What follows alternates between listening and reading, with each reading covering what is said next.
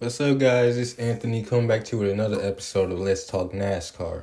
And on today's episode, I'm really not even finna go over the Richmond race. It was really boring to me. I don't even like Richmond like that. Long story short, Kevin Harvick pulled off two in a row. There was a little bit of bumping and banging. You know, Kyle Busch got crashed. He got spun out by Ross Chastain, but he rebounded back to a ninth place finish.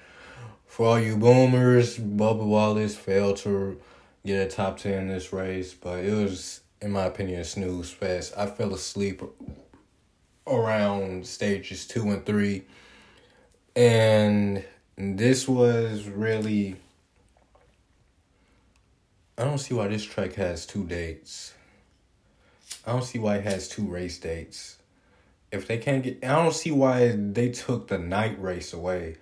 I remember a year, some years ago, Kyle Busch ended up winning a playoff race here at Richmond. I think it was 2018, where the ratings was real low. I don't know why they took the night race away. They need to stop taking all these night races away, but the race was mid, in my opinion. Without further ado, let's get into this episode. Now, Kyle Busch does not have a ride yet, still. I believe he said he was open to a pay cut, but he still doesn't have a ride. He came out and said he doesn't want to go through this again for the rest of his career, and his goal is to get him and Brexton Busch to share a truck, and then he's out. He's done after that. In my opinion, there's nothing wrong with that. The only problem is he still doesn't have a contract now.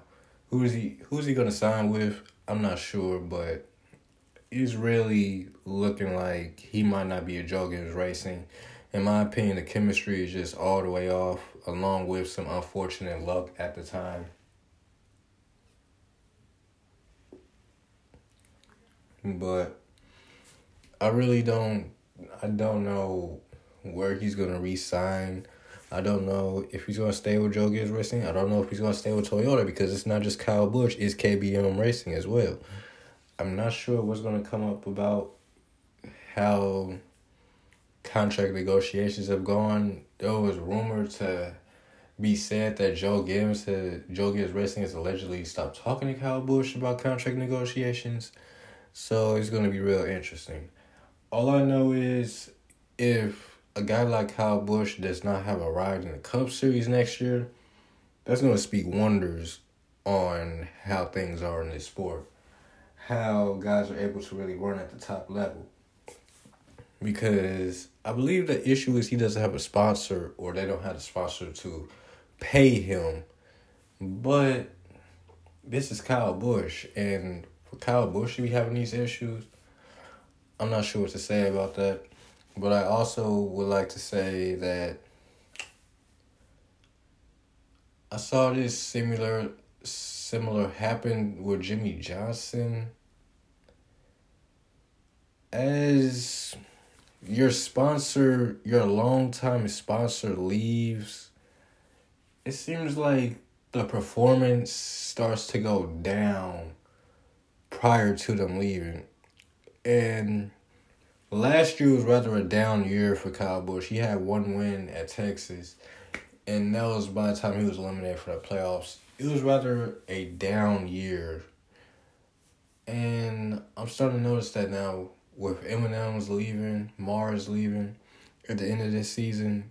It's been a rather down year from last. It's really been down from last year to this point in time where it just recently hit a new low where Kyle Busch was finishing outside the top 10. And I believe he leads, he is tied with Chase Elliott and somebody else for the most incidents with practice qualifying in the race combined in the Cup Series this year.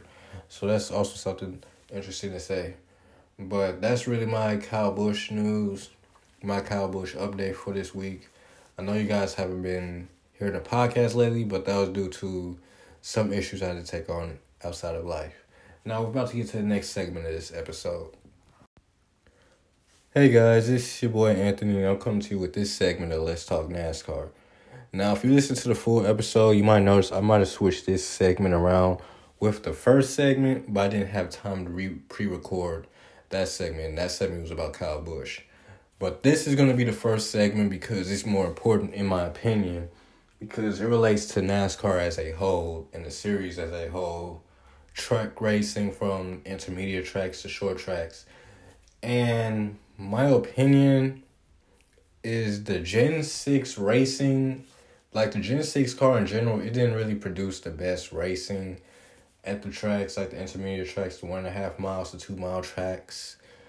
The things that caused NASCAR to say, you know what, we're gonna, you know, change the schedule around and things like that. Which is good, but I don't like how I don't like the way that they did it. In my opinion, the Gen 6 racing ruined a lot of these tracks because you even have places like New Hampshire, Pocono at times. They put PJ Run, Reason, PJ One, pre, Reason on Reason, however you pronounce that, on the surface of the track. They re they repaved Texas. They recon like Texas is like completely different with how it ran. Things like that, and we got Indy going from the school from the rectangle. I don't know why people want to call it oval. That's a, clearly a rectangle for all the people who don't know don't know their shapes. But they went from the rectangle to the road course. You got Charlotte, they added the Roval. A lot of this was dead because around this time, that's when folks was like, you know what? We're really tired of the intermediate racetracks the type of product that's producing. So we're going to switch the schedule up. But the way that they're doing it, they're not really going to. They went to a few new tracks this year, but you got. But look at it like this. Last year, they had the Daytona Road Course. They added Bristol Dirt. They added Bristol Dirt in the past. They've decided to take Indy and make that the road course. All these things were because of like attendance or the product. And a lot of fans were asking for road courses, NASCAR to go to a dirt track even, and short tracks. And now with the short track, you got NASCAR taking the Auto Club Speedway and transforming that into it. Not NASCAR, Auto Club Speedway is about to become a short track. I'm not sure how the exact layout will be, but it's not going to no longer be the two mile racetrack. They're going to race there next year, I believe, in 2023. But a lot of racing this year has been good for the most part. In my opinion, the dampers have been the short tracks this year, which they should work on. But the intermediate tracks, the mile and a half, two miles, even the one mile tracks, if you want to look at Dover or somewhere, New Hampshire. They've been producing, in my opinion, good races. I've really been intrigued by watching these races. The only time I've fallen asleep on a race this year will be Richmond and the Coke 600 and the race at Nashville. Nashville is because of rain.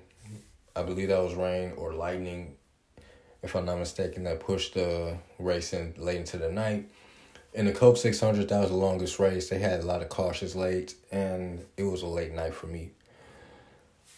So, the point that I'm making here is I think the Gen 6 car really is what set a lot of the schedule things up because that the Gen 6 racing on a lot of these tracks affected the ratings which then affects the TV times. It affects how many fans come to the racetracks. You got NASCAR trying to do gimmicks, NASCAR trying to, you know, change up the playing field, change up the tracks, things like that. A lot of that happened during the Gen 6 era because the Gen 6 era was 2013. You still had to chase. It was it was a lot different compared to 2013 to now. And between 2013 and now, there's been a lot of negative talk about the sport, how the sport is dying, NASCAR is dying, NASCAR is going in the wrong direction. NASCAR is trying to do anything they can to draw in a new audience. NASCAR is trying to save itself, but they're doing it the wrong way. They're killing themselves by doing all these little different things. And I just think the Gen 6 car was to blame for a lot of the decisions that NASCAR made around that time. But this year, with the Gen 7 car, I've been impressed with the racing, how hard drivers been racing at a lot of these racetracks. And while I do believe that within the next year or two, it's going to start, to, the playing field is going to start spreading out as people start figuring out this car more. It's provided quite a bit of polarity this year. Like, look how many winners that we have. We have the potential to where we could have 17 winners before the playoffs even start.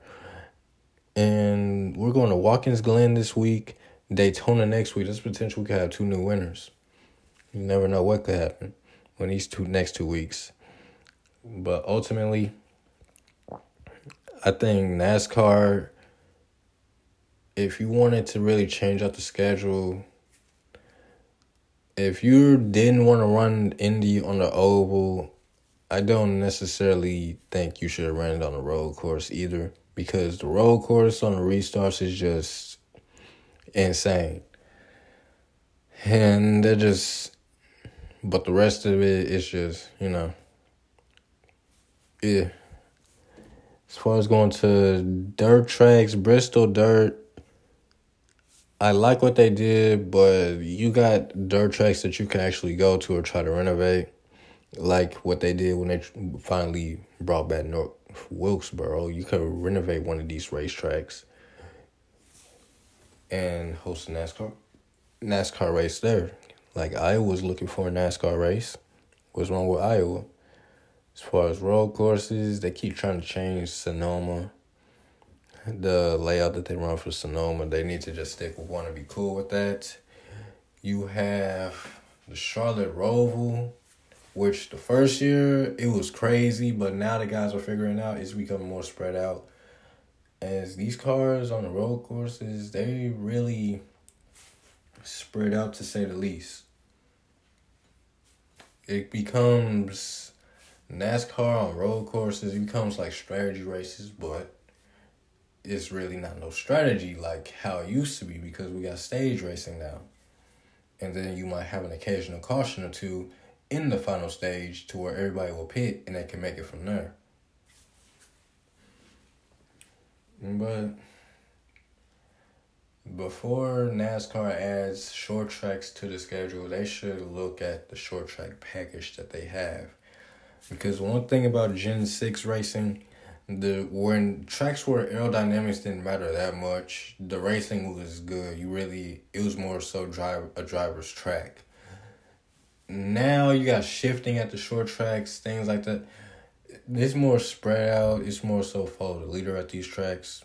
So, if you want to add more short tracks to the schedule, you gotta really one go to more short tracks instead of Bristol, Martinsville, and Richmond, which were all around the same area. If you look at the map of where all the NASCAR Cup Series races are at, and two look at the short track package on these race cars because it's not because I hope Martinsville and Bristol night race are better than how they were in the day race. So the Bristol, it was on Bristol dirt, but we got Bristol night now.